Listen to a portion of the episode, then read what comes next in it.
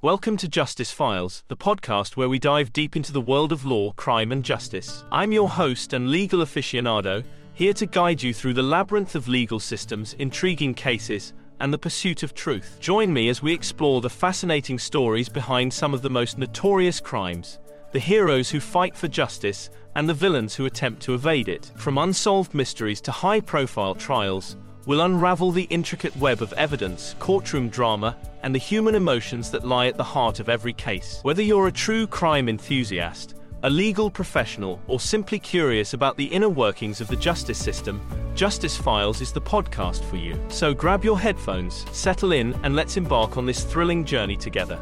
On January 22, 1973, the United States Supreme Court handed down a historic decision in the case of Roe v. Wade. This landmark ruling has since become a cornerstone of reproductive rights, sparking ongoing debates and shaping the legal landscape surrounding abortion in the United States. The background the case originated in Texas, where a woman named Norma McCorvey, using the pseudonym Jane Roe, challenged the state's abortion laws. At the time, Texas law criminalized abortion except to save the life of the mother. McCorvey sought an abortion but was denied under these restrictions, leading her to file a lawsuit against Henry Wade, the district attorney of Dallas County. The Supreme Court's decision. In a 7 2 decision, the Supreme Court ruled in favor of Roe, establishing that a woman has a constitutional right to choose to have an abortion. The court held that this right falls under the Due Process Clause of the 14th Amendment, which protects an individual's right to privacy. The court's decision was based on the trimester framework,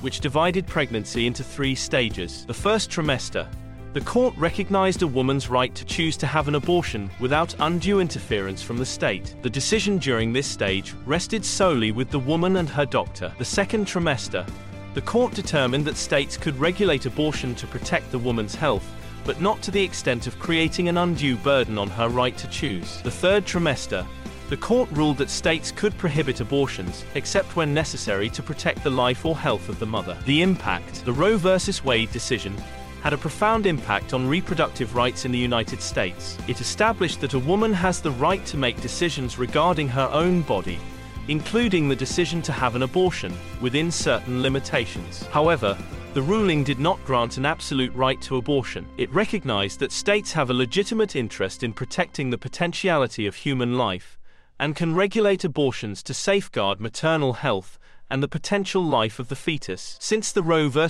Wade decision, there have been ongoing debates and legal challenges surrounding abortion rights. Proponents argue that access to safe and legal abortion is essential for women's reproductive autonomy and bodily autonomy. Opponents, on the other hand, believe that the decision undermines the rights of the unborn and should be overturned. Subsequent legal developments. While Roe v. Wade established the right to choose to have an abortion, Subsequent Supreme Court decisions have allowed states to impose certain restrictions. These include waiting periods, mandatory counseling, parental consent for minors, and limitations on public funding for abortions. Notably, the Supreme Court's decision in Planned Parenthood v. Casey in 1992 reaffirmed the central holding of Roe v. Wade but modified the trimester framework. The court introduced the undue burden standard, allowing states to regulate abortion as long as the regulations do not place a substantial obstacle in the path of a woman seeking an abortion. The ongoing debate. Roe v.